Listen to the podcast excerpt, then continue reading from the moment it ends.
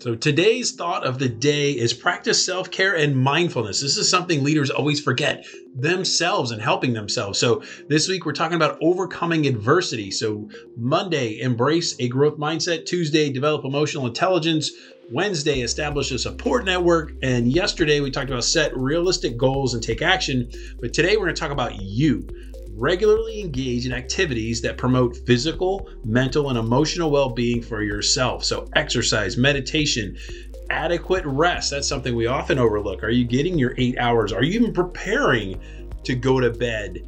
Before you go to bed, are you scrolling through your phone and endless TikTok videos? But practice self care and mindfulness so you can give to others. You can be the best version of yourself when you've taken care of yourself. That's how you get it done.